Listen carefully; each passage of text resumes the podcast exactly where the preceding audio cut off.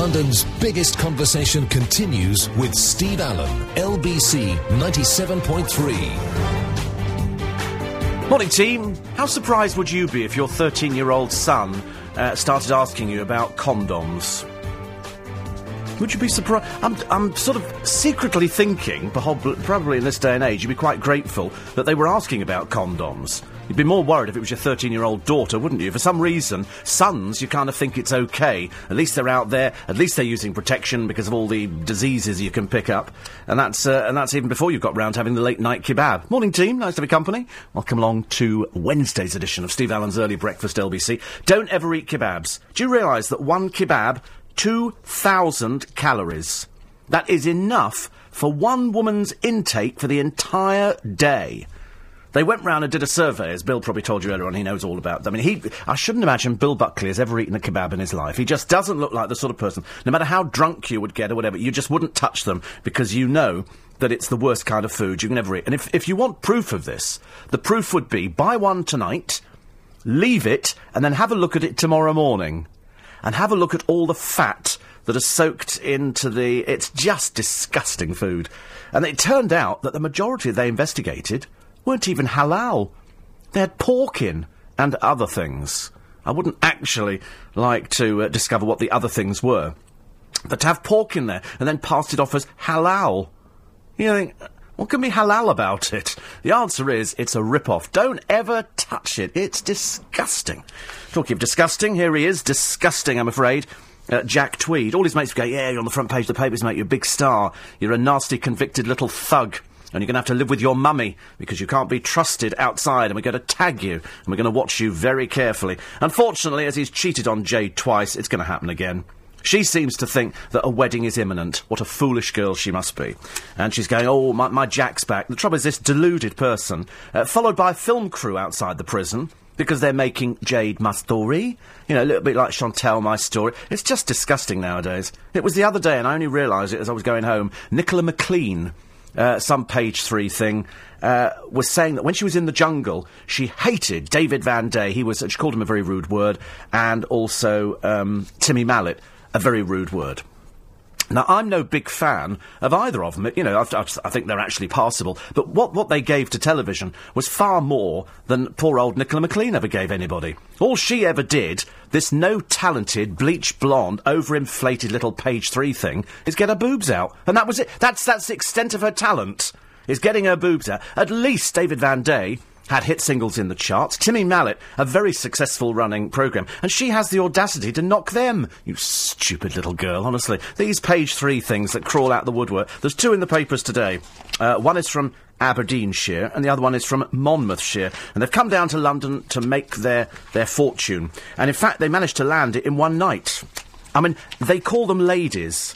I'm sorry, I don't think ladies wear these kind of scrubber outfits that these two are wearing. I'm sorry, one of them... And now, she could be, because I've managed to get their details off the computer, because I had to find out just what their track record was. And the track record is nothing at all, just Page 3 girl, and hope to make it in Glamour World. And here she is. This is Stevie Louise. Stevie Louise is no great beauty. In fact, she really isn't a beauty at all. She's her level, according to her agency, is very experienced.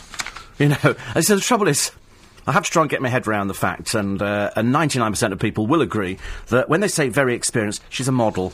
Does that mean she can shove her tits in the photographer's face? Or does it mean she can hang around nightclubs and try and bag somebody, like Russell Brand, so you get your picture in the paper? Because that's what it all comes down to now. There's no particular talent in what she does, and when you look at a picture of her, you look at her and you think...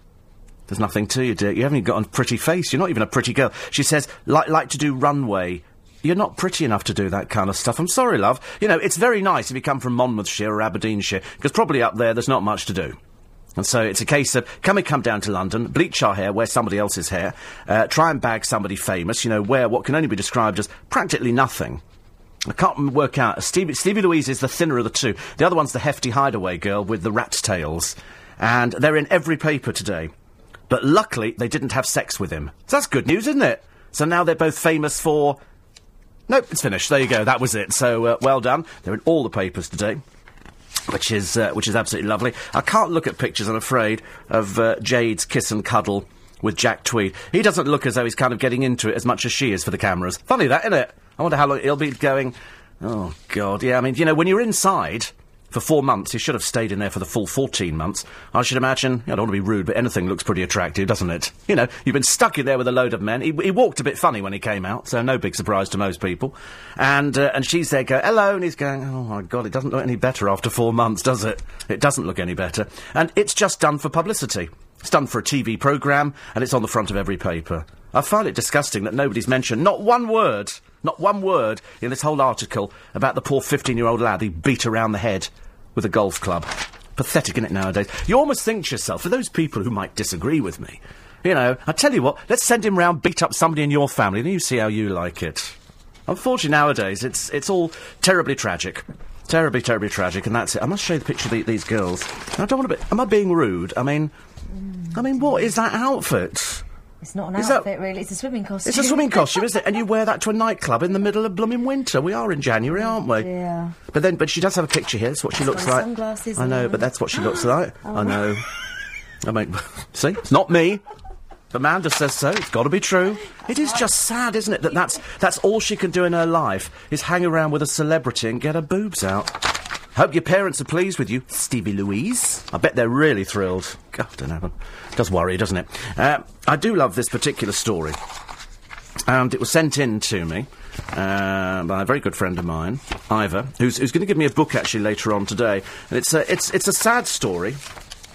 It's a sad story. It's a story of a man who met a beautiful blonde lady and decided he wanted to marry her right away. She said, but we don't know anything about each other. He said, that's OK. We'll learn about each other as we go along. So she consented, they were married, and off they went on their honeymoon to a very nice resort. One morning, they were lying by the pool when he got up off his towel, climbed up the 10-metre board and did a 2.5 somersault, followed by 3 rotations. Then he straightened out and cut the water like a knife. After a few more demonstrations, came out and lay back on the towel. She said, that's fantastic. That is incredible. He said, well, I used to be an Olympic diving champion. You see, I told you we'd learn more about each other as we went along. So she got up, jumped in the pool and started doing lengths. After 75 lengths, she climbed out of the pool, lay down on her towel and was hardly out of breath. He said, that was incredible. Were you an Olympic endurance swimmer? She said, no, I was a prostitute in Liverpool, but I worked both sides of the Mersey. There you go. That's your gag for this morning. It's the best one you're going to get, I'm afraid. In between that and... No, their time is up, I'm afraid, for Louise and her little friend. You feel sorry for these girls. The trouble is, you know what'll happen, and I've seen it a million times, and I saw it and witnessed it myself years and years ago. When Stringfellows used to be a nightclub, before it turned into sort of girls hanging round poles, it was the place to go in London. All the photographers went there, all the paparazzi, Dave Hogan, everybody was there. They were all there, and lots of celebrities went there. And you went in the door, and there were pictures of all the celebrities, and it was a really good place to go. I would go there, and I would have breakfast, or I'd have a meal, or something like that. We didn't do the dancing downstairs. That was for people out of town who came in. Everybody else just went there because it was social, and Peter would come over and chat, and we really had a very, very good time. And I remember one evening... There'd been a piece in one of the papers, and it was about the fact that Stringfellows wouldn't let people in unless they were suitably attired. You had to look glamorous. None of this sort of, you know, tarty kind of outfits like these two girls are wearing here. But that's where they come from. This is considered quite good, and their mums and dads will be really proud. That's my little girl in the paper with Russell Brand. And, you know, and so the story was that you couldn't get into Stringfellows if you weren't properly attired. And two girls were there, and one of the photographers from, I think it was the Daily Star, said, listen, can you take your tops off, run across the road, topless, and we'll have the bouncer standing there going, no, you can't come in because you're topless. So they went, yeah, we'd do that. So they did. They went over the road, they took their tops off, they ran across the road, a photographer captured the scene of them standing there, stark naked, apart from their little sort of dress things on, and the bouncer with his hand out going, no, you can't come in. And that made the paper the next day, and I remember looking at it thinking, I was there for that. I watched that being created. Amazing, isn't it? It's like I remember one time the photographers, very naughty they were at the time, very, very naughty, and Boy George was going through his drug phase. And they'd got wind he was in a London nightclub. But they wanted a picture of somebody, you know, attacking him outside. So they offered a drunk on the street £100 for when George came out to go and punch him in the face so they could get a picture of somebody attacking him. It was that desperate in those days. That's exactly what they were doing. Absolutely dreadful. You don't seriously think half these... I mean, the whole Jade thing, you know, whether you like her or whether you don't like it, it's staged for publicity. The whole thing. Absolutely every bit of it. You know, whether or not Jack Tweed stays with her, of course, is laughable, because he hasn't stayed with her up until now. They certainly weren't going out before he went into prison. Unfortunately, she sits there thinking, who can I go out with? I've got nobody else, have I? You know, I'm thinking, it's a shame that the father of your two children doesn't emerge more on the scene. Because it appeared that there was Jack's mother out there as well. You feel immensely sorry for this family, that they've got a son like that, don't you? A 21-year-old goes around and beats up a 15-year-old boy. He should have served the full term in prison. I'm sick to death of this country. We get people who go into prison and they go, well, it's 14 months, but you'll be out in 4, don't worry. Be out in 4. And so he emerges and gets the front pages of the papers. What more proof do people need that we've now degenerated into the worse you are, the bigger the celebrity? Yesterday, two murdering thugs, the craze, had their jewellery and glasses for sale, and it raised 100,000, proving that there's still an interest in these two old toe rags. You can't believe it, can you? And that's what it's come down to. People who appear on the Jeremy Kyle show put themselves up as celebrities now. You appear on Big Brother for 5 seconds, and then they charge money to go and visit people. Although not according to the Daily Star this morning, where apparently there was a punch-up at the Big Brother final party. Nobody spoke to Ulrika. Michelle was in tears yet again, which, of course, reduces me to just wetting myself every time I look at her. Because, again, a woman with no talent whatsoever. Can't sing, can't dance, can't do anything. But she does do not wearing knickers very well, which is apparently her claim to fame. It's a shame, isn't it? You can look back on this, Michelle, and go, I'm famous, but I've got no money. Perhaps I'll just make myself bankrupt. Tragic, isn't it? 5:15. News headlines. Sir Paul Stevenson will be confirmed as the new Met Commissioner this morning, according to leaked information. He was Sir Ian Blair's deputy. He's been running the force since Sir Ian stood down. A medical technician who just lost his job has shot dead his wife and 5 children before killing himself, according to police in LA. The family of 7, which included twin 5-year-old girls and twin 2-year-old boys, were discovered in their home yesterday. Gordon Brown could get into a showdown with his own MPs later over plans to build a third runway at Heathrow. As a Commons vote on it, dozens of Labour backbenchers are expected to go against the government. And Britain's most expensive footballer has been arrested in Leeds over an alleged serious sexual assault on a woman in a nightclub. Manchester City striker Robinho's released a statement through his spokesman saying he strenuously denies doing anything wrong and is happy to cooperate with the police. Let's have a check on the state of the roads. Or 850...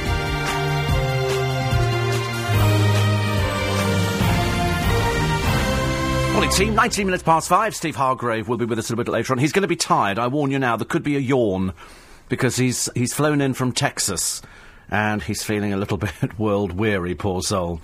I know how he feels some mornings. James in Barking says the 2012 Olympics in London are going to be an amazing cultural experience. Imagining the hordes of international fans, Africans, Jamaicans, Indians, Pakistanis, Iraqis, Turks, Chinese, Vietnamese, Thais, Greeks, Poles... Czechs, Russians and South Africans, all of whom will have travelled as many as 10 miles, he says, to get there, which only goes to prove how multicultural we are now. Aren't we fantastic? Have you noticed different areas of London? I drove through London yesterday, and I was looking at all the different pockets of sort of ethnic groups in London. You know, traditionally, hasn't it been? People say, oh, if you go to Southall, there's a lot of Asian people, a lot of Sikhs in Southall. If you go to Hendon, it's quite a Jewish area. Watford's quite a Jewish area. If you go to Brixton, it's a fairly black area. Ealing, traditionally, used to be the queen of the suburbs. It's Polish. It's become Polish overnight. There's Polish shops and everything else. We ourselves, I've mentioned before in Twickenham, have a South African shop. I've never dared go in it, because I don't know what half the stuff is. And I look at it, I understand what the Polish stuff is, because I recognise that, and I'm quite good with spotting what pickled cabbage looks like and everything else, and I've looked and I've thought, it's quite nice, but it's quite expensive. But it's only the same as us going to, say, maybe live in Germany, and finding an English shop, you go, do you know you can get Marmite and peanut butter and all the things which you can't get locally? Because they don't seem to have supermarkets abroad, only about here. Steve... Lee says, what really annoys me about Jade Goody is the fact she didn't even win the Big Brother. She just appeared in it. Why? She got so much publicity. She's a nobody, just like that idiotic boyfriend of hers. It's true. It's because she was so thick and so stupid that the public, God knows who they were, but I think I've probably seen them on the Jeremy Kyle show, kind of warmed to her. And they went, oh, we like Jade because she's one of us.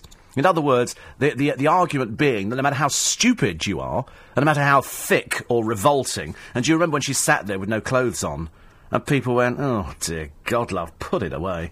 You know, and then it turned out her mother was a one-armed lesbian, and the whole thing just degenerated into this family can't be real, and who's her father, and then we weren't sure, and then I think we might have been sure, and then now I can't remember either way. And so it was because she then started playing stupid, a little bit like Frank Bruno, who, because he was so inarticulate, I'd say, you know what I mean, Harry.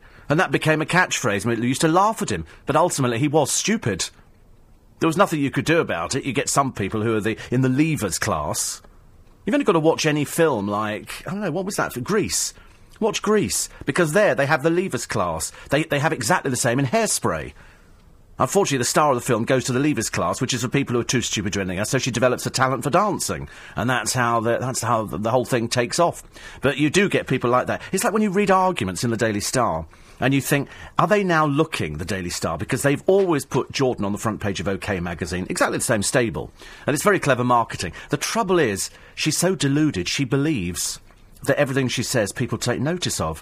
Whereas, in fact, there was a picture of her in the paper the other day. She'd, again, staggered out of a nightclub, and she's now too old to do nightclubs. You cannot do nightclubs if you're over 20. You look a bit sad and silly. So Russell Brand really shouldn't be doing nightclubs. If you want to pick up old things like that, Russell, go to any phone box. There's little cards in there. They come round, you know, they do the business, and they go and sell the story to the paper. That's how it works. But Jordan has put the boot into another telly babe, this time attacking Kelly Brook. Seems fair game as far as I'm concerned. The attack comes after Katie Price also took a swipe at Lucy Pinder. Lucy Pinder she describes as a vile, overweight glamour girl. You see, but I thought that was the description of Katie Price, who is a vile, not overweight, but she is quite revolting. And she only has her own little group of friends with her. That's that sort of very camp makeup man who does the worst makeup I've ever seen on a glass. You know, she should really change him and get somebody else in. And she has a lot of yes people. The moment somebody says anything against her, she becomes the vile person that everybody knows her to be. But she didn't like Kelly Brook on Celebrity Love Island or on The Big Breakfast. So I don't dislike her. She's good at calendars. You know, whereas in fact, Katie Price is very good as long as you don't ever ask it to open its mouth, because it then becomes quite revolting. But the good news is, and here's something to gladden your heart on a Wednesday, because I knew you'd worry about it, and you wonder where this information comes from, because Ashley Cole is lining up an extra special Valentine's Day for Cheryl to make up for his play-away past. In other words, he's still paying for it, but of course she's one of these women who's prepared to forgive a man who's cheated and gone out. And did you see the thing he cheated with? I mean, God blummy. But anyway, for Valentine's Day, so I hope that Cheryl doesn't read the Daily Star today, because it will ruin the surprise. He's going to invite her to take her pick of bling at top jeweller's Tiffany's. If I was Tiffany's, I'd lock the door immediately. You don't want naff people like that in there wearing your stuff. It's supposed to be classy. So you'd go in there, yeah, got any bling? Any bling? This is Tiffany's. Who are you? Ashley Cole. Hello. You know, they welcome them in with open arms, don't they? It's like cricket. It's like the shop cricket. We love the shop cricket because they're inviting Alex Curran and all these other people. And they go, yeah, you look lovely in that, darling. Then they go out, they go, see that outfit? See that outfit? Anyway, so she's also going to have a day of pampering treatments, a new dress of her choice. This is a woman who's probably nearly earning as much as he is. A new dress. Oh, you tight-fisted so-and-so. And a romantic two-day breakaway. Two-day break. Really tight. My God. Poor old Ashley. Perhaps he thinks that's what you get nowadays. And, you know, and she'll be, you know, it's the usual thing. Oh, I can't do the joke, actually. I've just realised it's too rude. But anyway, so she's going to get some bling at Tiffany's. That'll be exciting, won't it? Some bling.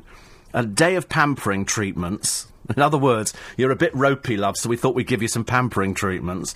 A new dress of her choice. I mean, God, it sounds naff, doesn't it? And a two-day breakaway. Last night, a friend said he's really pushing the boat out. Well, he is if you're a tight wad like Ashley Cole. What a naff romantic thing. But mind you, I hate Valentine's Day. Absolutely hate it. Have you seen all the shops full of... Even Marks & Spencer's got heart-shaped sweets and stuff like... Oh, it's just naff. It really is awful. It's dreadful. I don't know. I should have a word with Brad, actually. Apparently, they're not going to start selling, in my Marks & Spencer's, the tiny tangerines. Because apparently, going to head office or the stock people, we know our stock. Stupid people, honestly. They'd sell out immediately. But, of course, you know, they think they know best. They don't, of course. 84850, steve@lbc.co.uk. Steve, in regards to the Russell Brand story, surely the media is the one to be blamed for encouraging these type of girls. Oh, I agree. I absolutely agree with you that if the media weren't there... I mean, I remember telling you the story some time ago that Bros upset the press. And they'd said something about the cameraman years ago. This is when Bros were famous. And not, of course, now. Although we like Luke. Matt's the nasty one. And you remember the foul mouth. I so wished I'd recorded what he said here, because you could have played it back until Kingdom Come, and you never would have believed the language that emanated from this boy's mouth. The filth and the disgust. After I made a comment that there's about as much chance of Bros coming back as the Second Coming. We were going to have a big party, he said, in Hyde Park, and all our fans will come. I thought, look, you could hold it in a phone box, and you'd still have room to get a load of people in. And he turned up and started mouthing off. We called the police, quite rightly, and he went off with his tail between his legs. A rather nasty little drunk, I'm afraid. And so... I forgot where I was going with that story, actually. Where was I going? I forgot where I was going with it. But anyway, it was all very exciting. It was all very good. But it's true that people nowadays like the... Oh, that's right, yes, Bros, and they'd upset the press photographers. So when they turned up at Langham's one night, the press photographers turned their backs on them. So the boys get out of the car, and there's no flash of cameras or nothing. And so they went in there, and they had to come out and apologise. They grovelled. They ate humble pie like there was no tomorrow. And after that, the relationship was better. But they said to them, listen, we make you. Don't ever treat us like that. You know, the poor... Admittedly, some of the photographers are a bit naff. But they stand outside there, and they take pictures, and then they go into the press. And you'll always get somebody... It's like, the trouble is, if you can imagine... You know, you're the sort of person who wants to appear... your aspiration to fame is appearing on the Jeremy Kyle show. And a newspaper says, listen, if you can sleep with somebody famous, we'll give you 10,000 quid. Really? Oh, yeah. 10,000. Really? So, of course, these old brasses will do it. Let's face it, there's people turning tricks for 10 quid down at King's Cross. Why not? 10,000 quid? Somebody famous? These girls won't have made a penny piece, but their pictures will be in all the papers. And their agent will actually say to them, listen, you're in all the papers. You're famous. The trouble is, when you see them without makeup, you've got no idea who they are. They're just two scrawny little girls with no talent. London's big... Morning, team. Wednesday morning. Isn't it great? I love Wednesday morning. And it's damp outside, and we'll try and sort out the podcast for later. Again, unfortunately, because so many of you are podcasting and downloading, the system went... again last night. So for Phil, who is podcast-less... at the moment, and is suffering with it quite badly, and also Noreen says, the podcasts are not working properly, you know.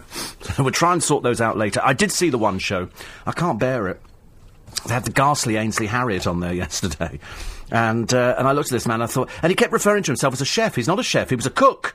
He worked at Lord's Cricket Ground. He was never, ever a chef. There's a complete difference. A chef and a cook. A cook is somebody who works in the school kitchen. Well, that's exactly what he did. He was never a chef, as far as I know. They were talking about blackjacks and fruit salads. Noreen said, made me feel old. You do when you talk about things like that, don't you? But I go round Costco and I look at... They've got the flying saucers in a jar, which were those rice paper things with... and I keep looking at them thinking, they're lovely. They're nice. Isn't it nice to see something old-fashioned? I don't think there's anything the matter with being old-fashioned or feeling old. I really don't, Noreen. I think it's absolutely fine. It's only other people. All you have to be grateful for is that we had all those nice things. All they've got today is stabbings. Stabbings and old brasses in the paper, you know, getting their bits out, and you think, and that's the extent of it, really. It's a bit of a shame. It's all going to implode. Hopefully not while we're alive, but afterwards. Headline forecast, cloudy with rain most parts until midday. More isolated this afternoon. Maximum temp 7 centigrade. Actually, I'm doing my good turn for my brother again today. Pardon me, indigestion. I've sorted out my DVDs. I went into another room last night and was suddenly confronted by about 500 DVDs I'd forgotten I had. And I know you might think, how can you forget you had 500? It's because I have got that many. So I've literally cleared out. I bought a big bag of rubbish sacks. You know, but the heavy-duty ones for putting the garden rubbish in, or putting bricks and things like that in. And I filled up 2 of them. And that's all the time I had last night, because I had other things to do. So I'm desperately trying to get rid of those today. So at least we'll have some room in the car. Because at the moment, I've got no room anywhere. It's just getting crackers at all.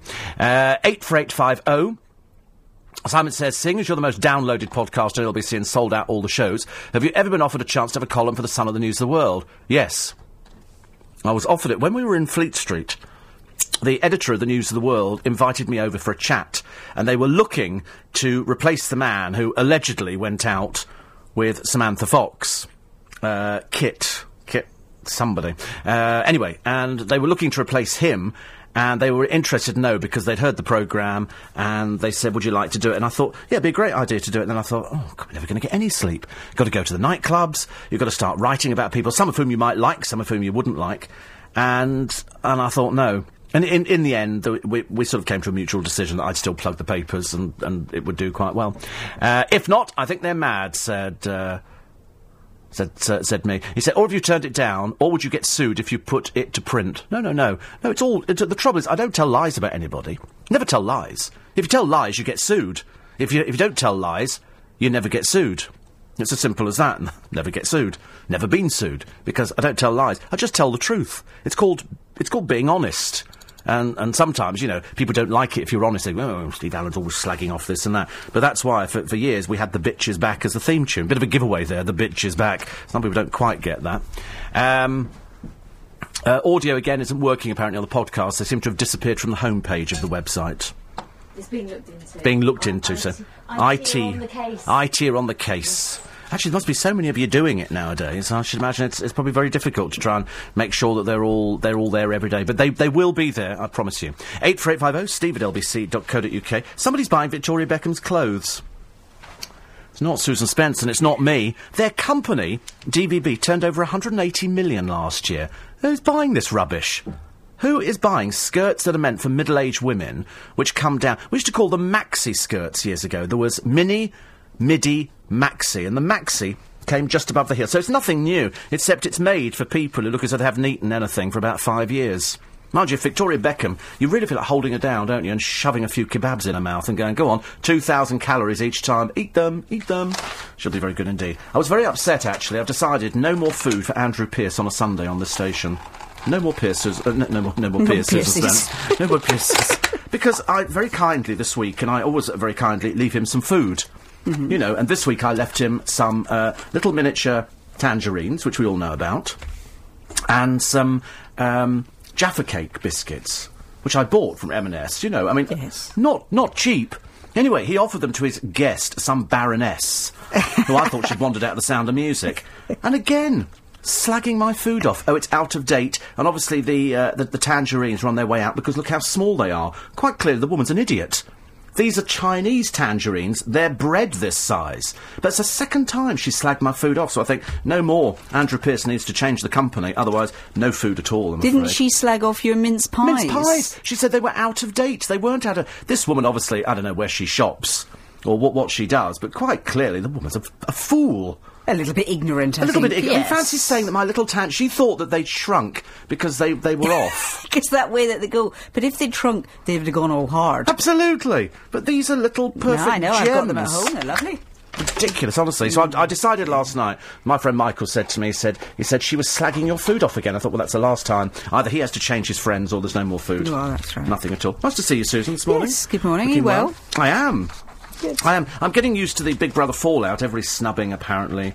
Who's snubbing who? Well, at the party. Hated Ulrika is snubbed, according to the Daily Star. Oh, and Michelle was in tears again, so she didn't go. The trouble is, can you explain to me, you know, and I said last week, and I knew I was right, that when previous people have been in the house, they've demonstrated a talent.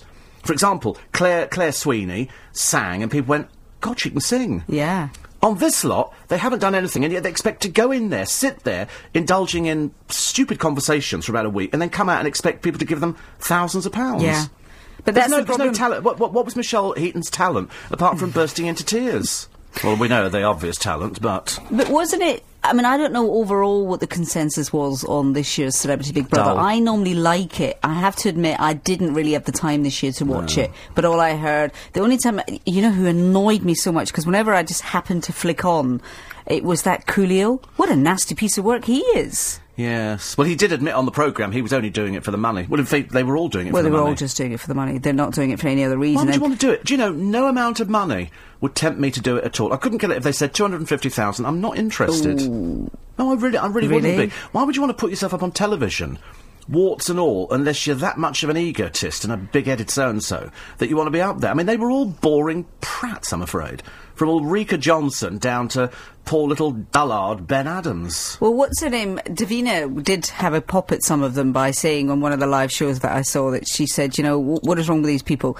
You know, they must know the Big Brother game by now, that the whole idea is, yes, you go in and you have to play the game, you have to do the tasks, you have to do all that kind of thing, and you're up for public eviction, and that's how it works. Why are they all complaining about, oh, this is just so boring in the house, I didn't think it would be like this? It's like, well, and also, you're getting paid for it. Yeah. Unlike the other the regular people who go in the summer who give up their job and whatever and sit there and don't get paid. At least they, I mean, 175 grand, and she was quoted as saying, and the rest.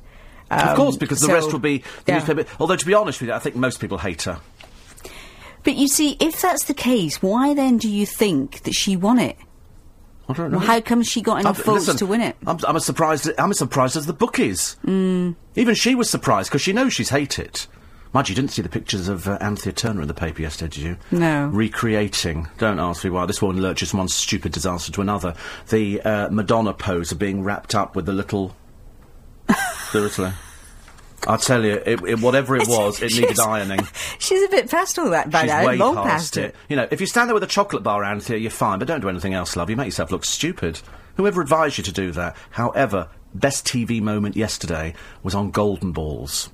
They get through at the end, £77,000. There's a youngish girl, probably your age.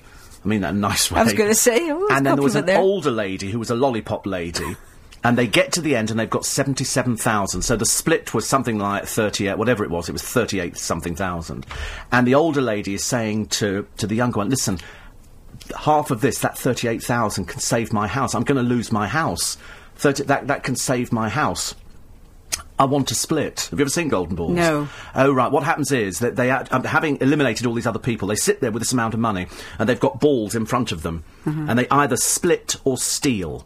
So, in other words, there's 77,000 in that pot. If you then go, please, I want to split, and I go, OK, I'll split, and we both open the balls and we both split, we get half each. If you have steal on your ball and I've got split, you take all of it. If we both got steal... Nobody gets anything at all.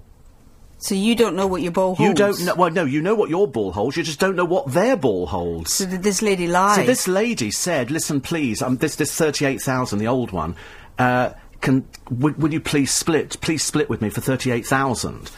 And so the girl went, yeah, I've got to trust you, I've got to trust you. And she said, yes, trust, because it comes on trust. And then Jasper goes, 3, 2, 1, open. The old lady put split, and the young girl put steal. She stole the £77,000, and the old lady went, you bitch. I mean, she was quite clearly... On television. She was quite clearly a very bad loser, and I was quite glad the young girl took the money. Because the young girl said, she said, the reason I stole is, she said, because I thought she was going to, because she kept going on about the house. She said, and I thought, well, if she wants 38, she might want 77,000. She said, so I couldn't risk it, so I thought, I'll steal. So she walked away with 7. And this other woman, this old woman, she was such a bad loser. It's a game. It's a game show on television. It sounds like a real moral game, as in, fantastic. You know. Have you never seen it? No, do you know, it's the other day I flicked through and I saw Jasper come on, and I thought, oh, that's that programme that Steve talks about, but I didn't have time to watch it. Watch it, because they lie. People lie on it. Of course they do. But it's cleverly done, and it's based on greed. It's like Deal or No Deal. But isn't it like that one that Ant and Dec did, where you had to... make up stories and who was lying and who wasn't, and suss out who was... But that's based on an old Steve Jones quiz show from years ago, where they had 4 people, 4 say... And the first one would go, I'm Susan Spence and I work on the Steve Allen Show. And the second one goes, I'm Susan Spence and I work on the Steve Allen Show. And the third one goes, I'm Susan Spence and I work... And the panel have got to decide who is the real Susan Spence. Oh, OK. All right. I mean, of course, it'd be easy for me, because I know you. But for other people, it'd be difficult. That's an imposter, yes, it would be. Yeah. Yeah. Interesting. Yeah, it's based on greed. Yesterday, the guy was offered a few thousand quid on Deal or No Deal, and he ended up gambling through, and he lost it. And he ended up with 50p. Oh, which, of course, the producers love, because they don't want to keep giving money away all the time. It helps if people, you know, go greedy. I saw a Deal or No Deal last week where the guy settled for the doubt... It's 16 grand or something, or 16 and a half. And then in his box, something to do with his mum and the number 17. Yeah. And he said before the show that he was going to, this was, the whole point was he had a game plan and he was going to stick with it, and it was number 17 and all this. And of course, he swapped his box as well, settled for the 16, and of course, what was in front of him when he swapped? 250,000. I know. And he said... The producer loves it, who was the banker on the programme. Yeah, and Noel said, why did you do that? Because you had a game plan, you played it right up until one point until you were dealt. And he's like, yeah, it's easier said than done, when, but you must stick to it. Yeah. I've got... in my hand, you give me £1,000. In this one, there's £5,000. In this one, there's £250,000. You're not going to be looking for the £5,000, you're looking for the £250,000. Sure. And it plays on greed. And that's why the programme's interesting. Mm. Because they actually sit there and then... But at the end of the day, £16,000, he wouldn't have earned that. Well, that's what Noel did say to him. He did say, you know, there's not to be sneezed at. You know, you have won 16,000, but of course, like you say, 16 in one hand, 250 in the other. You're like thinking, oh, that's a difference. Oh, you see the look on these people's faces as if to say, I've been cheated, I want to do it again. Because they have to remember, easier said than done again, you started off with nothing. Yeah, but I did agree with the young girl yesterday stealing the 77,000, because I didn't trust that old woman either, I'm afraid. And when she said bitch at the end, I then knew that's... I can't believe she said that on air. Yeah, but then she complained after, she said, I hope it brings you nothing but bad luck. I thought you're an evil old witch, dear, and I hope you die horribly. Oh, she was vile. Yeah. So glad she lost the money. Couldn't have been happier. A nastier person you'd be hard pushed to find. Is it true Ken Barlow's going to bed Stephanie Beecham? We'll have the answer for that very, very shortly.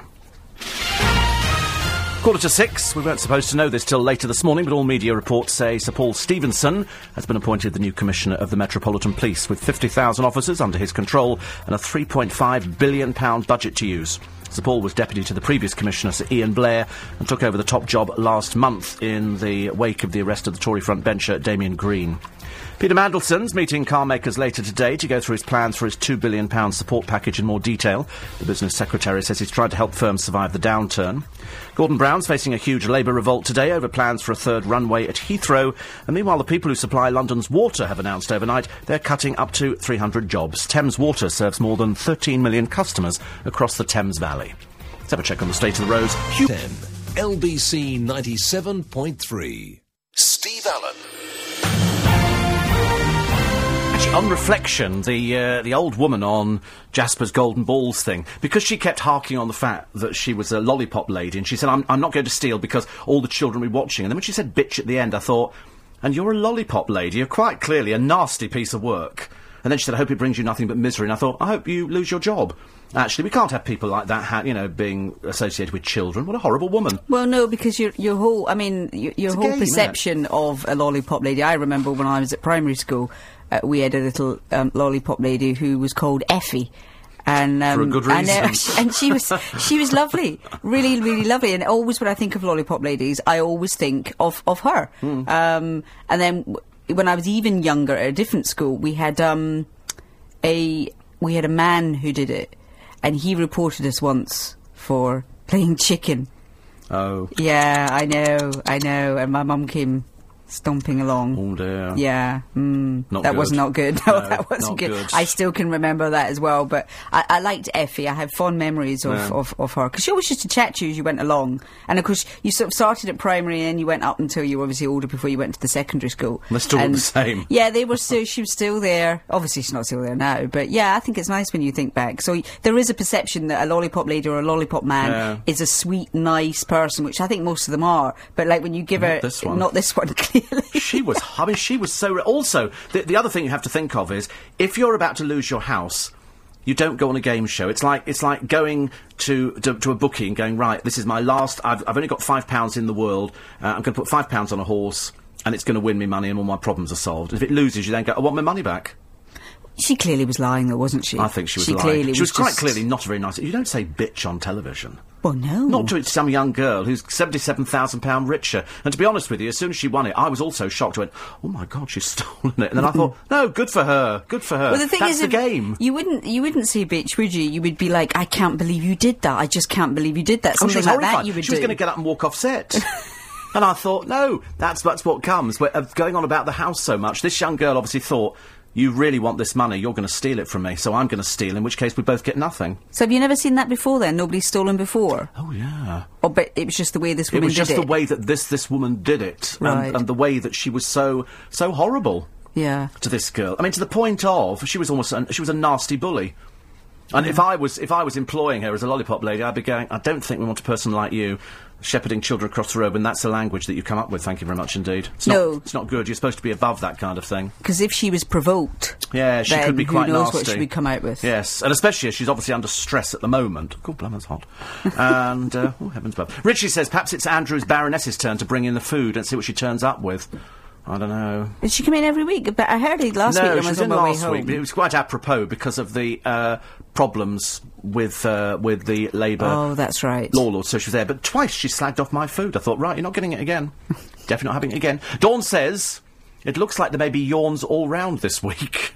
Because last week, Steve Hargrave yawned. Yeah, remember, I was here. We were laughing, weren't we? Because well, he's like, apologised this morning. He said, I'm sorry about this. But he says, look, here we are. I better catch some sleep. I got back from Texas on Monday morning, and I'm still struggling this time to get back to reality. Great trip, but boy, am I feeling that jet lag. I must be getting old. And Dawn's got it, too. She was out late last night, didn't get to bed till gone 1:30. Went to see Alistair Griffin at the Cobden Club. Great gig. And you've just said that Steve Hargrave may be yawning again. She said, we can yawn together. She says, he sounds quite cute when he does that. No, he doesn't, Dawn. No, he doesn't sound. It's not the best sound, really, is it, for, you know, although, she morning says, radio. Speaking of Steve, I recently stumbled upon a recording on YouTube of Steve singing a song called Hello, a solo with his guitar. First time I'd heard the song. It's been up on YouTube for almost a year. And the first time I've heard him singing solo. I liked it. He should do more solo stuff. He sang for us once in the studio. Steve Hargrave? Am I facing the wrong way? Yes. Did he really? He's in a band. Well, he was. The thing is, I've known Steve for years when we both worked, when he first came from Gloucester or wherever it is he's from. I never knew he sang, or do I? Am I something knocking at the back of my head here? I haven't ever been aware of that he did that. Oh, yes. Oh, yes, he was in a group called the I can't remember now. Melancholies. Yeah, the Melancholiacs, I think, or something like that. Whatever it was, they were sort of doing it, but he's just too tired at the moment. Well, yeah, he's jetting around all over the world, poor soul. Yeah, it eventually catches up with you. Is Ken Barlow going to bed Stephanie Beecham? Well, that is the insinuation. He's been with everybody else, apart from the cat. Well, yes, it was on Monday, and I was shouting at the television on Monday. I was so disappointed in him, but we should know by now what he's like. He's had about, 40 girlfriends or something. He didn't actually, when he had the opportunity to tell the character Martha, who's played by Stephanie Beecham, that he's married. She assumed that his wife was dead, and he never put her right. And then tonight, is it tonight? Yeah, tonight he goes back round to her canal boat. He goes for another walk round the canal, knowing full well that she's there. Isn't that romantic, though, a canal boat? Yeah. Because also, that's not the first time they've used it, because didn't Hayley live on a canal boat and Roy came over to Amsterdam?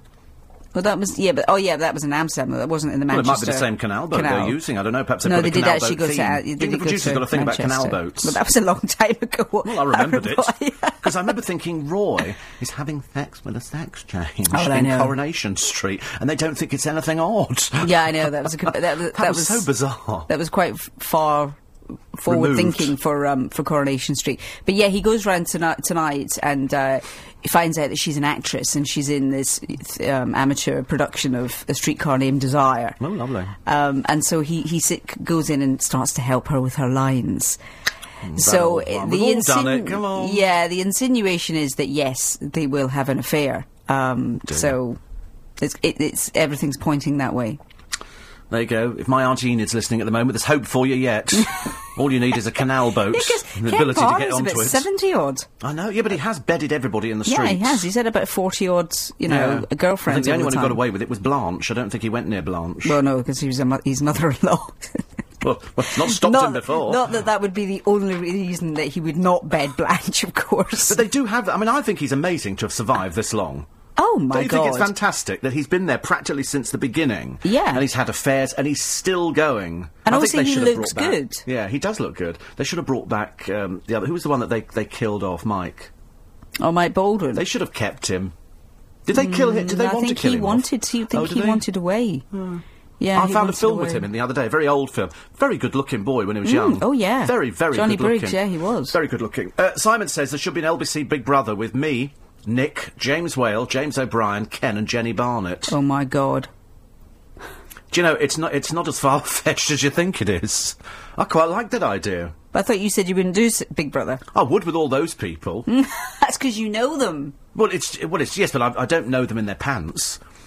Mm. And you would be getting people like James Whale and Nick walking around in their pants, wouldn't you? I mean, that would be part of it. And as they are a lot older than I am.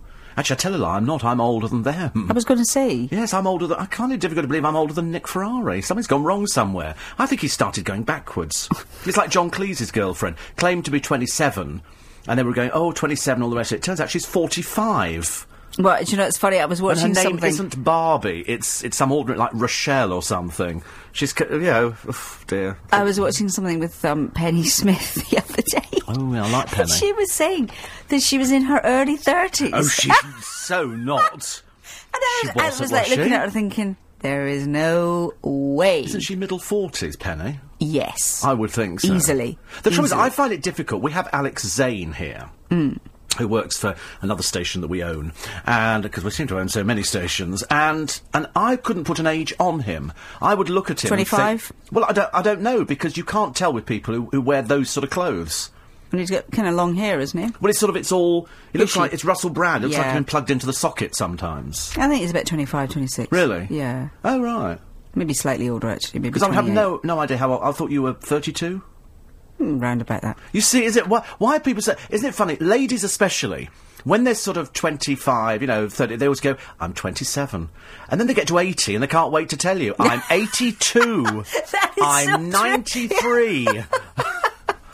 That is so true, actually. That really is true. They can't wait to tell you. I remember going to the CAA some years ago, and the ladies there are very keen to tell you, "I'm 79," you know, and I go, "No, really."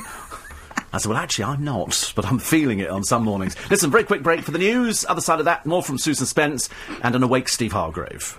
You probably didn't know it's illegal for travellers to bring meat and dairy products into the UK from outside the EU. It's to protect our health and environment. So when the customs officer looks in your bag and says, "Are these your news?" with Steve Allen, LBC 97.3. Morning, team. 6 minutes past 6. Do you know, the strange thing is, it's pitch dark now. But by the time I get home at 8 o'clock, or about 7:45, it's light. Well, that's what happens. Yes, I know, but you just... Because I've been so used to going home in the dark, and all of a sudden, magically, it started getting lighter. Oh, I see what you mean. Well, yes, because we're getting closer and closer to spring. I'm looking forward to wearing shorts. I'm not sure the rest of us are. Shorts, not really me, actually. I mean, privately at home, fine, but I'm not out on the streets. It's funny, I was at Heathrow Airport yesterday, and... was sat around, and there was this guy, well, actually there were a few people amongst them who obviously come off some kind of Australian or Sydney or, you know, or Florida flight or something like that. Flip-flops, bare feet, shorts, T-shirt. Outside it was like 5 degrees, and you're like thinking, oh, I've seen it. That's all very well if you've come from there, but shouldn't you just change, because otherwise you're going to freeze. The funniest sight is in the middle of winter, people getting off the flights from Spain, and they come through with the big straw hats and a straw donkey under their arm and shorts, and it's lashing down outside, the snow, gales, all the rest of it. I did see a guy in Twickenham, though, yesterday, wearing shorts and flip-flops, walking on with his girlfriend, and I did look thinking... You are mad, aren't you? Mad. Maybe he's an attention seeker. You think so? Could be. But you just don't go out in shorts in this weather. It's just... It's winter. Yeah, it's big, thick coat time. Anyway, I've got a fantastic Nintendo Wii and a Guitar Hero to give away. Well, not to give away. It's in my how low. I mean, it's practically giving it away, because it'll be for pennies anyway. I don't need to tell you about it, because we had a very happy winner last time on this programme. It'd be lovely if somebody this morning... picked the right amount of money. It's the lowest unique bid will win. That's the lowest bid in pence that nobody else makes. If you've never played before, it's worthwhile going for, because the Nintendo Wii will just do it for the family, and Guitar Hero will just do it for everybody. It'll release the rock star within you. If you're listening, my Auntie Enid, not for you, love. Not for you, OK? She tried a recorder once. I mean, bless her heart. She can't get the trouble. She can't do it with her teeth in. And when she takes them out, she blows two notes at the same time, so it's not attractive. So anyway, if you fancy going in for it, lowest unique bid will win. Got to be quick. Auction finishes at 5:30 today. You text LBC... followed by your bid in pence, and send that to 88821. So LBC, then your bid in... If you think, for example, it's £1.16, you text LBC 116 and send that to 88821. Biddle costs £1.50 plus your standard network rate. Lines close at 5:30 today. You must be over 16. Go to lbc.co.uk for full terms and conditions. And good luck, because it's a really nice prize. Very nice. I did look at one myself, and I thought, I'm not sure if the world is ready to have Steve Allen releasing his Guitar Hero things. You know, I don't know what sort of guitar I'd be doing. You probably do it. I love the letter from George, which is doing the rounds on the internet. It's from the bank. Dear Sirs, in view of current developments in the banking market, if one of my cheques is returned marked insufficient funds, does that refer to me or you? It is bad, isn't it, really? And Pauline's going on holiday to Cyprus. Says, I haven't got a clue what the weather is like there in the winter. So can you ask Nathan tomorrow? Can we make a mental note? We'll ask Nathan tomorrow about the weather there, going into a week at the end of February. Actually, he might even be listening at the moment, but generally through an alcoholic haze, so there's no point. Are you as troubled, Susan Spence, by the picture of Jade Goody kissing Jack Tweed on the front of the papers? Oh, no, I didn't see that one. Let me see. That's there. I mean, there was also a documentary film crew there, so he's a bit of a celebrity, because anybody who attracts a film crew is a celebrity. I mean, you know, they could have done it privately so that the 15-year-old lad who he beat up doesn't have to look at that and think, why am I not on the front pages of the papers? Well, you know, I did think that when I read yesterday that he was being released early, I thought... In fact, you know what? You were talking about shorts. He's got shorts and... He comes out of the prison wearing a pair of shorts. Yes. We were just talking about that there. I think a lot of people wear that in prison. Do they? Yeah, I did think that it wasn't particularly sensitive towards the person who he did the deed to. No. It should be a case of... But, of course, it is Jade Goody, and they're going to follow... They would have been camped outside the prison watching her, you know, pick him up. Or maybe she should have done the thing and... said, look, you make your own way home and we'll have a private reunion. Well, he's electronically tagged and has to stay at his mother's place. Mm. A bit sad, isn't it, at 21 years old, a convicted criminal with a record and tagged. Well, yeah, it is, and you just... I think she's delusional on it. I don't think he's going to stick with her at all. I really don't. I don't. He's already cheated on her twice. Why would he want to stay with her? Well, I think... Unless it's for publicity purposes. Well, I think there's that. And also, I think, you know, it would be a case of, would he be publicly vilified if he left somebody who's suffering from cancer? There is that. Would so they're going to hold this as a sort of Damocles, aren't they, now? Yes. Yeah. Yes, I think so. I think that could be it. It might be that, yes, he'll stray and do whatever. Yeah. But publicly, it'll be like, yes, I'm standing by her. Yeah. I think it's disgraceful that they're now going to turn him into some sort of celebrity. I really think that's absolutely awful. Absolutely, yeah, I totally agree with you. Stevie says, I love golden balls. I'd have stolen too, I'm afraid. I have no conscience when 70 grand is involved. Alan says, I agree with you regarding the woman on golden balls. I thought it was disgusting when she said she hoped the girl had nothing but bad luck. Bitter or what, says Alan. Anton says, you reckon there were punch-ups after it? No, but I sincerely hope she's lost her job as a lollipop lady. How old is Stephanie Beecham? Ah, we can tell you this because she's six... Is she 66 or 70? Something? She's not 70 yet, I don't think. Not 70 yet. We think she's 60-something. She's mid-60s, yeah. I think she's mid-60s. I tell you what, I know you didn't see it on Monday, but it was actually quite annoying because she was meant to have some kind of northern accent, but of course she kept on slipping between the northern and the ya-ya. Very posh. You know, one minute she did one scene and she was, like, very posh, and then the next minute she tried to be northern. And you're, like, thinking, lovey, you clearly have not got this right. You've got to go one or the other. And it actually became a bit annoying, actually, because you weren't really listening to what was going on. You were just trying to listen to her accent. She was born in 1947. So that makes her 50, 60, 61. 61, is it? Do you know, it's funny, I was going to say 58, and then I thought, no, something tells me she's older than that. 47. That's right, yeah. So that's 7 years old. No, 62. 60, well, because I was born in 1960. February's her birthday, so she'll be 62. Yeah. Yeah, 62. Oh right, well, that's all right, isn't it? Yeah. Yeah, we don't mind that. Therefore, Ken Barlow has a little toy girl. Because he's like 70 odd. Yeah, but he looks good. Do you know what? I think he looks great. You know, I mean this in the kindest possible way, because you know how you're not really got much hair. Yeah. Do you envy somebody like William Roach, who's got a full head of hair? No. Strangely enough, actually, what, are you asking me in particular? Yeah, I'm asking you. No. No, it doesn't bother me in the slightest. Because he has got such thick hair. Yeah. Oh, I know lots of people who are much older than me who've got loads and loads of hair. It never bothered me in the slightest. It did originally, but then and for ages you keep your hair long, and then you realise that you know it just looks a bit like somebody stuck candy floss on your head, so it's not worth doing. So you just keep it cut short then, and it doesn't bother me in the slightest. Because there's nothing worse than somebody who hasn't got much hair, who grows it a bit long, and then they comb it over. You're like, what's... Oh, I've seen that a lot. Do you get any friends who do that? Yes. No. Not comb-overs. Do you? No. Oh, right, because I was going to... You would say to them, wouldn't you, you look stupid? No. You wouldn't say? No. If you had a friend who had a comb-over, you wouldn't say you look stupid? No, I wouldn't know. That's their business. Now, you see, I would think that you would say, you know, look a bit stupid like that. I wouldn't actually talk about the cut. I would say, really, if your hair's going a bit thin, have it cut short, because it's much easier to manage. Because a comb over, you know, when people comb from this side here, halfway above your ear, all the way over, and then they spray it. A bit like an Arthur Scar girl, you know, looking like a shredded wheat, you know, stuck in the head. And that sort of look that doesn't move. Yeah. That isn't a good look. Why not just have it all cut off? And have it cut short. I saw Paul McKenna the other day, and Paul's got his hair cropped fairly short, and that's the best look. And also, you don't have to worry. I mean, I haven't combed my hair in years. Why would you worry? Why are you laughing? I used to have in my bathroom years ago brushes, turning brushes, so you could blow dry your hair and everything. I haven't. You don't believe me, do you? No, I do. I'm still blow drying it now. No, I've seen pictures, and when I first met you a good few years ago, you still had quite a bit of hair. I think it worries some men, but it doesn't worry a lot of people nowadays. I'm never envious of men. I'm envious of men who are tall and slim. Oh, well, you're quite tall, though, aren't you? I am quite. Yeah, I'm 5'10" and a bit, which I don't think is that tall actually. But I'm going to a wedding this coming Saturday, you know, Giles's wedding, and I went out and bought two new shirts the other day because I couldn't decide which one I liked. Underneath the suit. And I'm now thinking, I'm not sure I like them underneath this dark suit anyway, so I might have to go and buy a suit again today. Oh, my heavens. I know, it turns into quite an expensive business, doesn't it, going to a wedding?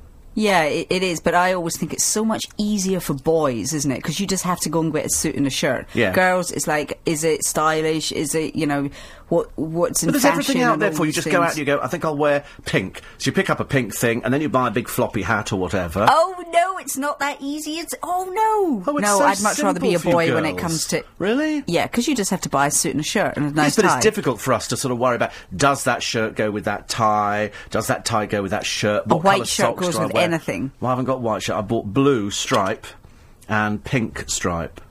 And I bought ties that go with them. The suit's black. Oh, I've got to go to the news. Yeah. But the suit's black. I know, I didn't think it was a good look either. I might have to go grey, actually, because it says lounge suit, and I don't think black's lounge. 6:17.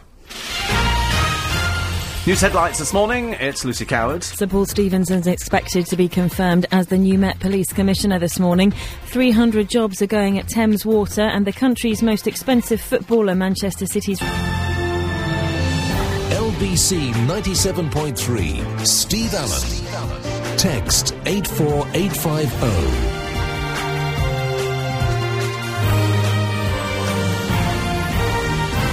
.20 is the time, so as we come in a moment, Steve Hargrave, we're just raising him at the moment. Lynn Bushy says, can you settle something between my husband and myself? My husband is in love with Susan Spence's accent and swears that he heard her on a sports programme. Well, I can confirm he would have heard her on a sports programme, and her accent is... Scottish, surprisingly. Aye, from Ballymore. Ballymore, really is. Do you know, they've started repeating it on the television. Oh, have they? I think so. Well, it looks like Ballymore. Or perhaps it's just another Scottish thing. Or maybe it's a new series. I don't know. I thought they were axing it. When they axing it? Oh, were they? Oh, yes, I thought... Well, I thought they were, yes, because I remember doing something about it. And the lady wrote in and said, my daughter plays Miss Houlihan, or whatever her name is. Miss Houlihan. Not Miss Houlihan. That's whatever her name is. Hooli. I quite like it now, though.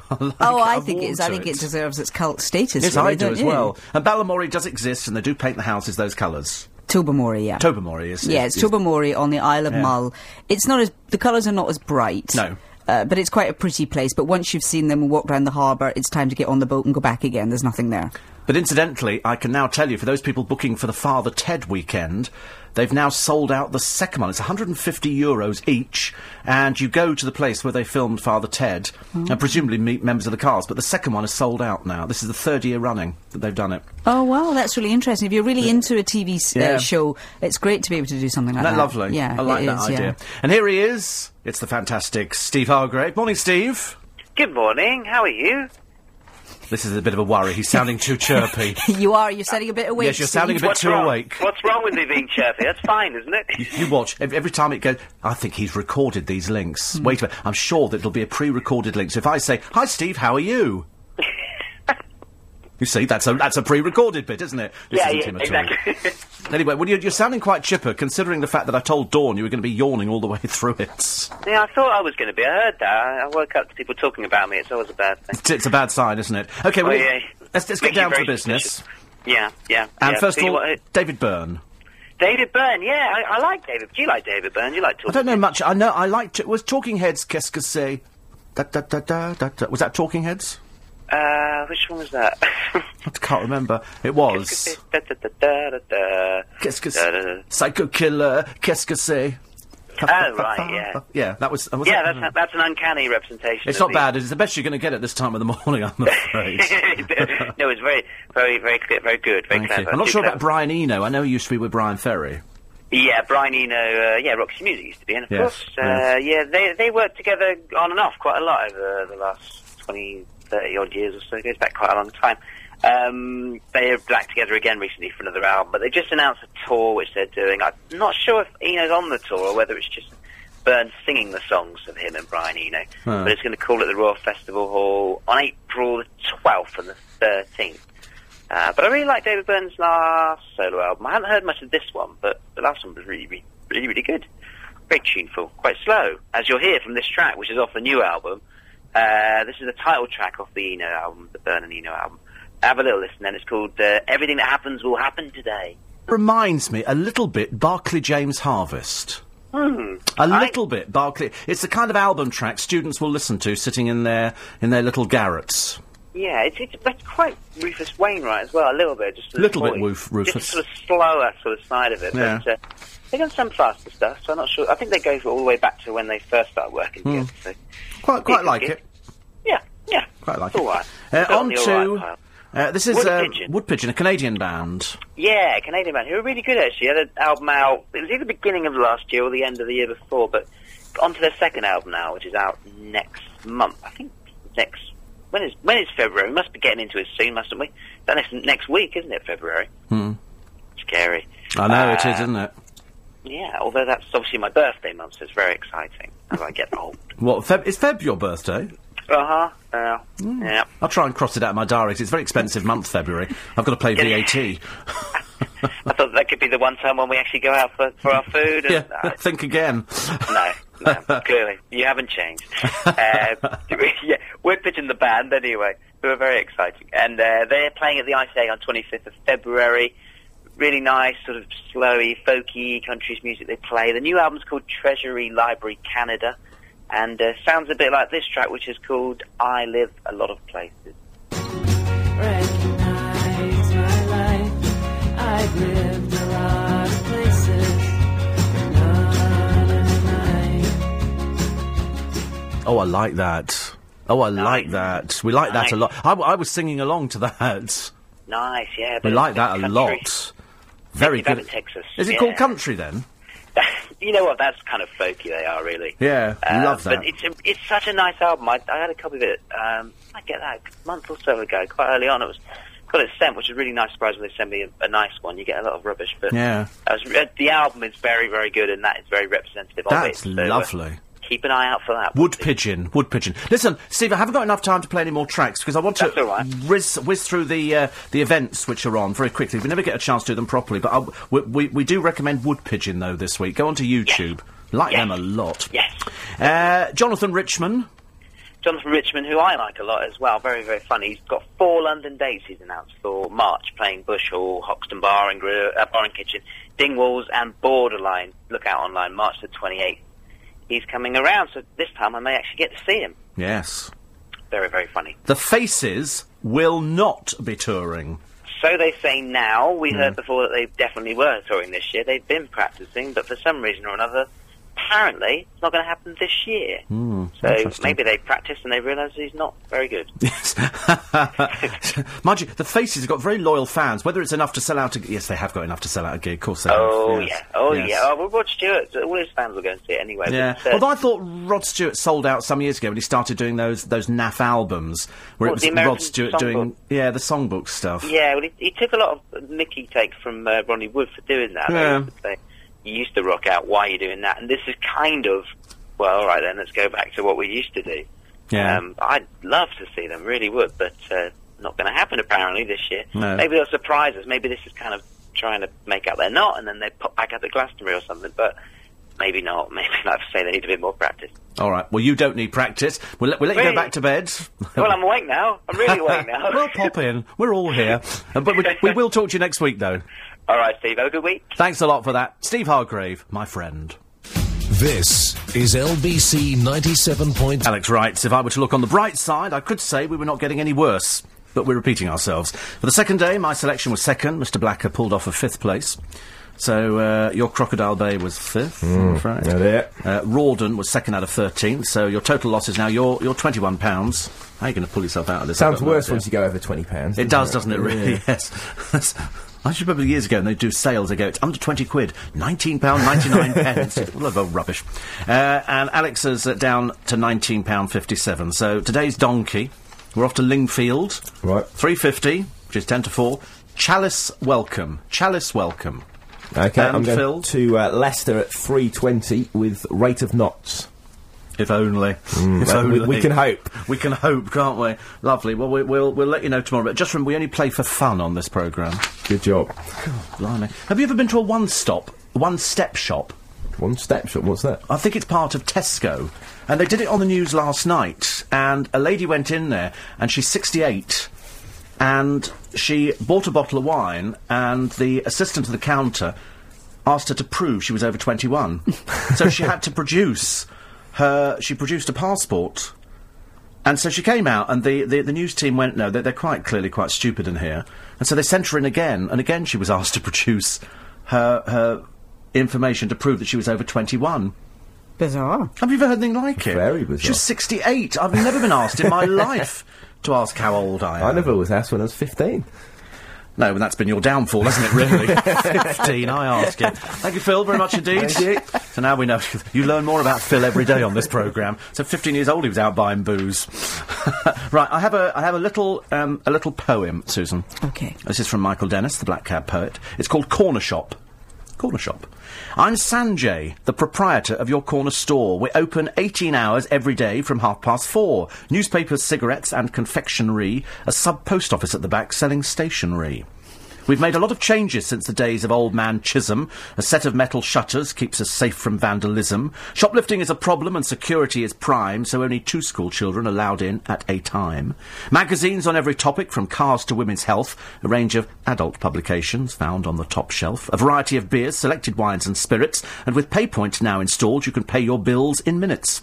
Assorted snacks, crisps and peanuts, bags of Bombay mix, tubs of Smarties, dairy milk, penny sweets and Twix, cold drinks, fridge, ice cream freezer, lottery machine, a notice board in the window on the local scene. We hope you like the changes we've made, the longer hours that we're open for trade. For all of your provisions and the newspapers you read, we're always here to cater for your every need. Oh. There you go. I think dedicated to Mr Modi, I think, this morning. He'll like that one in Twickenham. He'll like that one. That amazes me that somebody puts that together. It's very clever.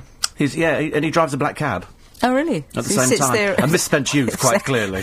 While he's waiting for a fare, he does poetry. That's very good. Yes. Yeah, we used to have a lady years ago called Dizzy, who used to write to us. Sadly, Dizzy passed away about a year ago now. And I wrote something for her eulogy at her funeral. Oh, did you? And she was about 86, but she'd written poetry for LBC for, long time. Long time, back to our Gough Square days. Her paper reviewer with Nick Ferrari this morning is Jane Moore Kearns. She's from London, like, she sounds like she's got some throat infection. They're also going to be talking about the cabinet minutes, should they be released. And non-breastfeeding mums are more likely to abuse their kids, so says a new survey. How they get these things. And acupuncture, does it really work?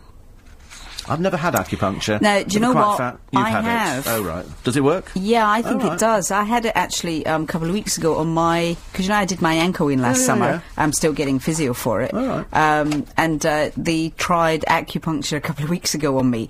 It was a little sore to begin with, but it absolutely worked. It was amazing. It really loosened up the whole ankle area when I got up. It lasted for a couple of days. There you go. Oh, sorry, I forgot to mention it was Ray in Balham who was telling us about the lady of 68. It was her bus pass she had to produce. Dawn says, I enjoyed hearing Steve with you just now, all over too quickly. You'll have to get him in. He was sounding very bright. I know. She says, you've got a short memory. The other week you were saying how Paul Savory's birthday's coming up in April and yours is in March. I emailed in and told you that Steve's birthday's coming up on Feb the 17th. Because he's Feb the 17th, I'm March 17th.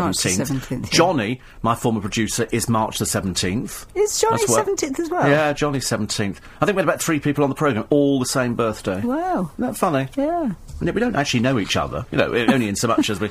Very odd, isn't it? Very strange. Anyway, coming up quickly in the soap, Susan's going to tell you it's the 3-minute... What you should watch in the soaps. We'll just very quickly do tonight's soaps. I have to say very quickly, last night, Emmerdale was really quite amusing. It was the hour-long special. It was all to do with the with Debbie getting arrested, and it was Emmerdale's chance to do Los Angeles cop chase round the village. And Debbie Dingle was meant to be in a runaway car, and she was trying to outdo the cops, and she was probably going about 10 miles an hour. It was a bit pitiful. They tried, but it was a bit pitiful. Pitiful? Yeah, a little bit. Tonight, though, Laurel is actually charged with perverting the course of justice because Ashley forces her to go to the police and explain that she knew all about the involvement of Debbie and Jasmine in the in Shane's death. And Jasmine is on the run. Naughty, naughty girl. From whom? From the police, because she was the one who killed Shane. Not the Rozzers. Yeah, on the...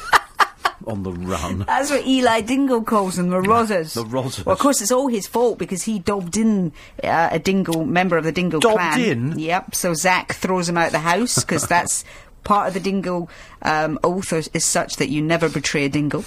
And Debbie's charged with Shane's manslaughter. And also Donna reveals that she's heading off for a new life in Essex. Or is she? A new life in Essex? Well, yeah. Seems a bit of a misnomer, isn't it? Well, basically, she's leaving the show, she leaves on Friday. But I can tell people who might be interested to know, does she go off into the sunset to Essex with Ross? Or on her own? She goes on her own. Oh, does she? He goes to Newcastle. Oh, right. So it's all a bit of a waste, really, because she mucked up her marriage for an affair that never worked out, and in the end she ended up on her own anyway. What's she going into? Is it Hairspray? Yeah. Yeah, she's going to Hairspray. That's good, isn't it? Yeah. Coronation Street tonight, Tony lets Maria off the hook because, of course, she tried to mow him down in the car on Monday night. Carla, his wife, is like, hold on a minute, this just does not make any sense as to why you're letting her off the hook. And she, of course, made the claims that he killed Jed Stone, who appears in the Rover's Return tonight. Jed Stone. So, of course, Maria's like thinking, maybe I've got this wrong. Maybe he didn't kill Liam after all. Of course, we know that he did.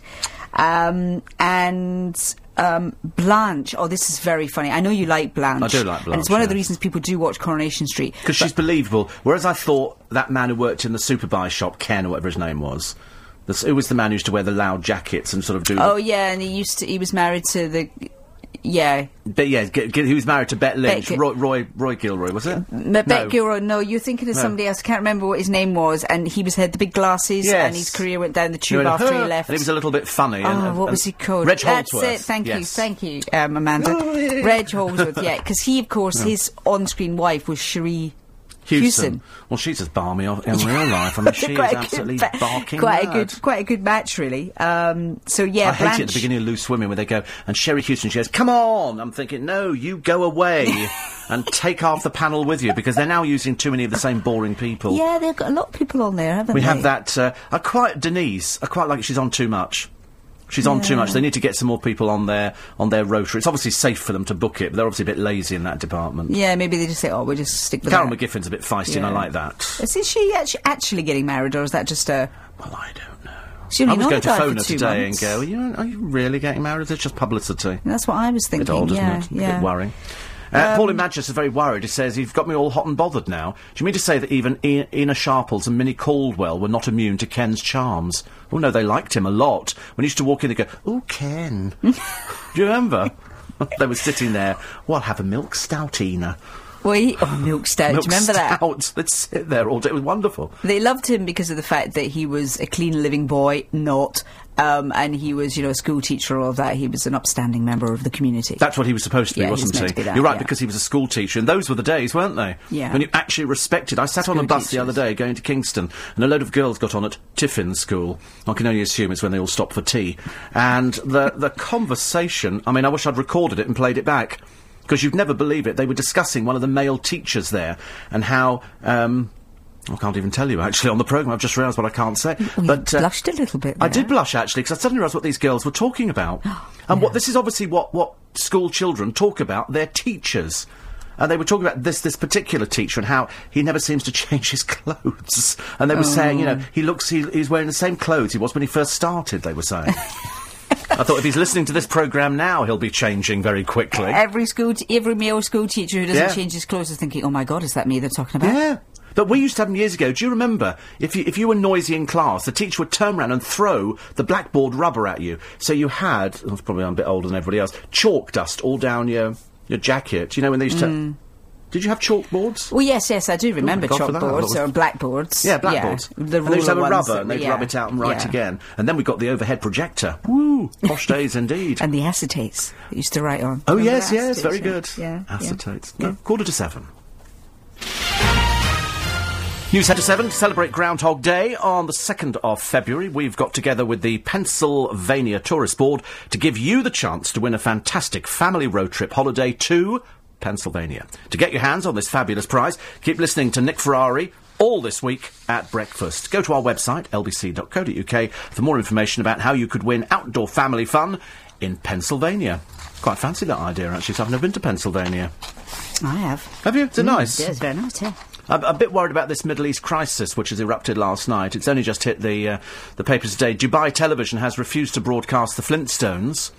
A spokesman said, "Dubai people won't understand the humour, but those in Abu Dhabi do." Mm. OK, it's an old gag, I know, but we had to do it at this time. So I think at 7:10, I think people have to sort of just take things on board. So we're going to be watching Coronation Street. We're going to be watching Coronation Street tonight at 7:30. We're also going to be watching Emmerdale at 7 o'clock. Blanche, I was telling you about, her and Leanne are a bit of a double act now in the bookies because Peter's in rehab. So quite amusing lines from that. And very quickly, tomorrow night, you're going to be watching EastEnders because Janine... she's actually very, very good at the moment, and there's a big thing that goes on with her and Jack. He tries to bundle in the boot of the car. She then drugs him. You wouldn't want to live in the square, would you? They've got everything. You could never sell it through an estate agent. She drugs him and then chains him with these handcuffs to a radiator and then empties a petrol can over him. Oh, lovely. The contents, but it's actually water. But he doesn't know that. No, he doesn't know that. Oh. No. So it's actually very, very good, actually. And there's a big St. Bernard's appearing tomorrow. Gumbo, he's called. Gumbo? Gumbo, yeah. Bradley acquires him in an unusual storyline. I quite like Bradley, actually. I've warmed to Bradley. Charlie Clements is a very good actor. Is he the ginger one? Yeah. Yes, we like him. Because they make him wear really strange clothes. Not enough gingers on the television, I've decided. Well, there are two. Well, no, there are four in EastEnders. There's far too many gingers on the television. It's ridiculous. 4 in one programme, I ask you. 4, yeah. So. By the way, Miss Hooley is my daughter-in-law, mum to my 2 gorgeous grandsons, Benny and Chevy. The Beeb stopped making Balamori ages ago, and that's Anne in Chislehurst. Oh, really? Did they? So there you go. Oh, so we're watching reruns then. I didn't realise that. It's even worse. Well, that's a shame that they ditched it. 4 gingers in EastEnders and a rerun of Balamori. Oh. Dreadful. That's not right. Steve, your birthday is the same as my nan, says Ben. Good. Angela says... Oh, no, sorry, Angela says, would the Giles' wedding you mentioned be Giles, your producer? Yes, absolutely. He's getting married this Saturday. This Saturday to Abby. Steve, says Jay, March the 17th is my husband's birthday. How many other people are celebrating on my birthday? There'll be lots of people, yeah. There will be lots of people, so many happy returns. Karen in Cardiff says, my sister's boyfriend, who is 51, was also asked to prove he was over 21 to buy alcohol in Tesco. He took it as a compliment. Oh, yeah, I would. If somebody, would you? Yeah. Oh, right. It's only ever happened to me a couple of years ago in an American restaurant when I ordered a bottle of wine, and the guy took the order, then came back and said, "I'm sorry, but I need ID." And that was about 3 years ago. Really? Yep. And I was, you know, I have dined out on that story for many, many times. Nobody ever believes it, of course. They always go, "Oh yes, of course, fine." Interesting. In the papers this morning, very quick, David Blunkett's going to marry. Is he? Yes, he's announced he's going to marry. Oh, right, great. He has three grown-up children from his first marriage. And also, there was some story here. Why was it, actually? Why did I can never remember why I sometimes turn the pages over. Oh, yes, Errol Brown has said he's not sexy anymore. He's the lead singer of Hot Chocolate. That's right. You say he always gets tarnished with that one, "you sexy" thing, doesn't he? Which worked at the time when he was nice and young. Yes. Yeah, but not. And also, a Last Chance Saloon as a club is now offering every Friday 90p entry, and between 11 and 3 a.m, £5.99. Drink as much as you want. Oh, now is that a good thing? And the local, well, it's luckily it's not round here. It's in Oldham, and I mean there were more than I think 13 deaths per 100,000 people in 2007, alcohol related, mainly. Young people in clubs drinking to the point of oblivion. A rather stupid thing. Mixed reaction at this particular club, the Tokyo Club. The management saying we need to do it to get people in. And all the councillors going, I think we need to look at this. £6 to drink as much as you want. Yeah, it's got to be bad news. Yeah, that absolutely. Because you know what it's like. It's like anything. If you think you're getting a bargain, you're like, wolf it down. Yeah. But why is it that people just want to go out and just drink themselves into oblivion in a nightclub? What sort of... And then the next morning you get... Somebody goes, "You have a good night?" "Oh, I don't know, really." But most of it in the gutter. And then we had one of those revolting kebabs. Yeah, because that's the only time you have... Actually, there's a piece in... I think it's The Star this morning talking about how a kebab pretty much can kill you because of the amount of saturated fat. 2,000 calorie. I've said before, buy one tonight, leave it, and then watch all the congealed fat on the top of it, and you won't touch them ever again. Disgusting food. It's all right if you have the chicken skewers, and they do like that, but if it's the sliced meat, yuck, disgusting. It's the only time I ever eat one is if I've had too much to drink. Yeah, and most of it, they're saying, not even halal. It's got pork in it. Mm. Which is because what they do, they make them and they put bacon in between. Hello? It kind of defeats the point. Kind of defeats the object, I think, so I'm not sure about that one at all. More on the two girls with Russell Brand, who rather stupidly, unless he's Stevie Wonder or doing an impression of, is wearing dark glasses emerging from a nightclub. Oh, what's the point of that? With two old things, I mean, I don't know what you call them. Yeah. Glamour models, for that read, they'll just about do anything. Desperate girls. Desperate little girls, I'm afraid, but I'm sure their parents are really thrilled. And so we wish them the very best of luck in their 5 minutes of fame, unfortunately. Proud moment. Proud moment. And, of course, Paris Hilton's over here at the moment, which is lovely, so we have to put up with her. I mean, you'll watch her being interviewed this morning on television. She is dim in the extreme. Well, I read this morning that she thinks that... the Prime Minister of Britain is not Gordon Brown, but Gordon Ramsay. Yes. That says it all, really, doesn't it? It really is a little... It's not helpful, is it? And I wish they would stop saying she's heir to the hotel fortune. They sold the hotel chain some time ago. She got nothing. Not one penny piece, because she was never heir to anything at all, I'm afraid. She carries the name, and that's about as far as it goes. And they're now making a big thing about Steve Wright, who apparently has put on weight. Oh, you know, like you're entitled to, for goodness sake. And so somebody's taken a picture. Oh, my heavens, he does look big. Yeah, but I mean, for goodness sake, he's not... And somebody said he doesn't look the same as his picture on the website. I don't look the same as the picture on the website. Who does? You know, we just don't... People change. I don't see why. You know, every single person changes. Unless you're Jar Jar Gabor, in which case your cosmetic surgeon changes, but you look exactly the same. I do like Steve Wright. Oh, yeah, absolutely. Yeah, I love Steve Wright. Nice man. Nice, genuine, you know, nice sort of person we need in the business. Not on this station, admittedly, but, you know, as long as it's elsewhere, I don't care. We will sort out, Rose, the podcast later. IT are on it. Even as I speak, they are actually on it. I don't know what that means, but it means that they're going to be sorting it out. And Susan Spencer will be back with us. Oh, pardon me, indigestion. I hiccuped and then tried to swallow a hiccup. That's not good for me, is it?